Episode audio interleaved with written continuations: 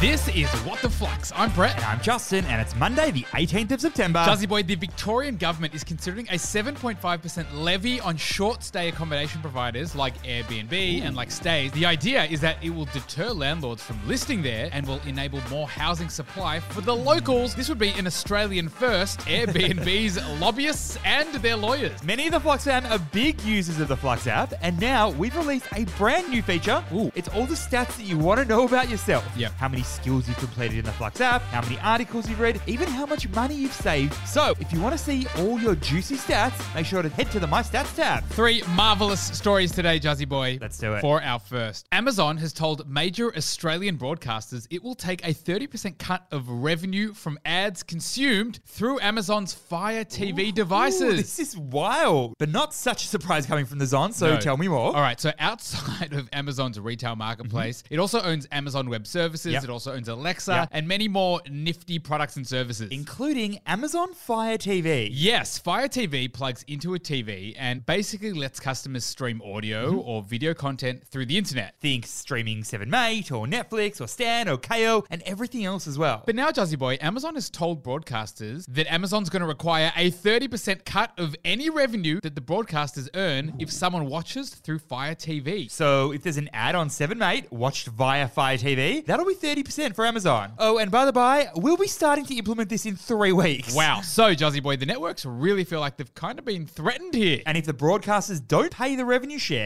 they might be delisted or downgraded within the Amazon App Store Wow. So, what is the key learning here? Revenue sharing models are common commercial models where different parties are compensated for the contribution to a sale. But when the stakes are high and the contribution to the deal or the sale might be low, Yep. these things can be pretty contentious. B man, in the case of Amazon, they're demanding a 30% cut from broadcasters, which is a significant portion and could affect the broadcaster's bottom line in a big way. Yep. But even worse, B man, Amazon's aggressive strategy could actually set a pretty dangerous precedent. Yeah, if other big players like Google or Samsung or even LG follow suit, it could dramatically impact the business models of free to air TV providers. For our second story, SEN, the sports radio network, has recorded a $9.2 million loss for the financial year and is renegotiating its loans to stay afloat. The undisputed king and queen of ads, SEN, and suddenly they need more ads? Tell me more. All right, so SEN, which stands for Sports Entertainment Network, was launched back in 2004 as a sports radio network. And for the uninitiated, SEN owns a whole heap of radio broadcast rights. We're talking AFL, A League, cricket, rugby league, Socceroos, and Matildas games. Also, the Spring Carnival, Jazzy Boy.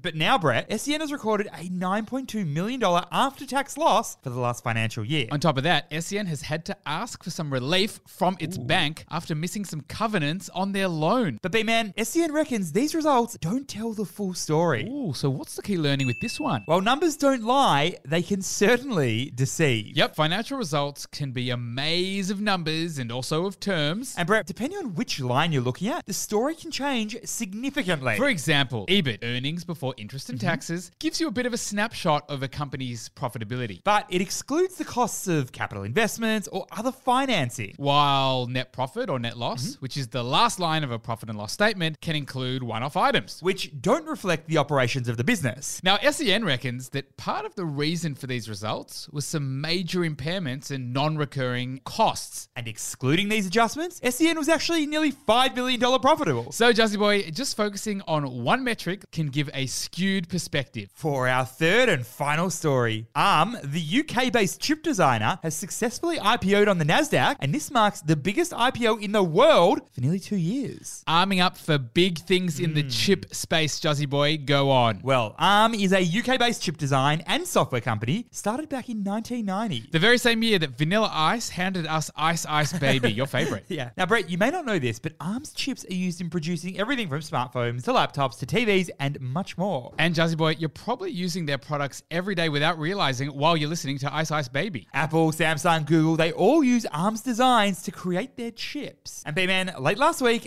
ARM finally re-IPO'd on the NASDAQ. Oh, and they finished the first day with a massive 25% boost in their share price. And they're now officially valued at $65 billion US dollars. that is huge. And Jazzy Boy, that makes ARM's IPO officially the biggest listing since 2021. And B man, it might, it just may, rally up some new IPO excitement after a pretty quiet season. Big call. Now I'm wondering what's the key learning here? Everyone wants to join the dance, but no one wants to be the first on the dance floor. Could not have said it better myself. After high interest rates and the word recession being thrown around like a rag doll, it hasn't been the best year for a lot of tech companies. In fact, 2023 has been called the worst year for US IPOs since 1990. So, ARM's IPO may serve as a signal of confidence for tech companies that have been waiting to go public. Think Stripe, think Discord, perhaps even SpaceX. But none of them have made moves to hit the market just yet. But man, I was shocked and quite impressed that I've read 15 articles in the Flux app over the past two weeks. We're talking articles where you can actually learn about making smart money decisions for your future. So if you want to see how many articles you've read in the Flux app, make sure you head to the brand spanking new feature, My Stats. Thanks for listening, and we'll see you tomorrow.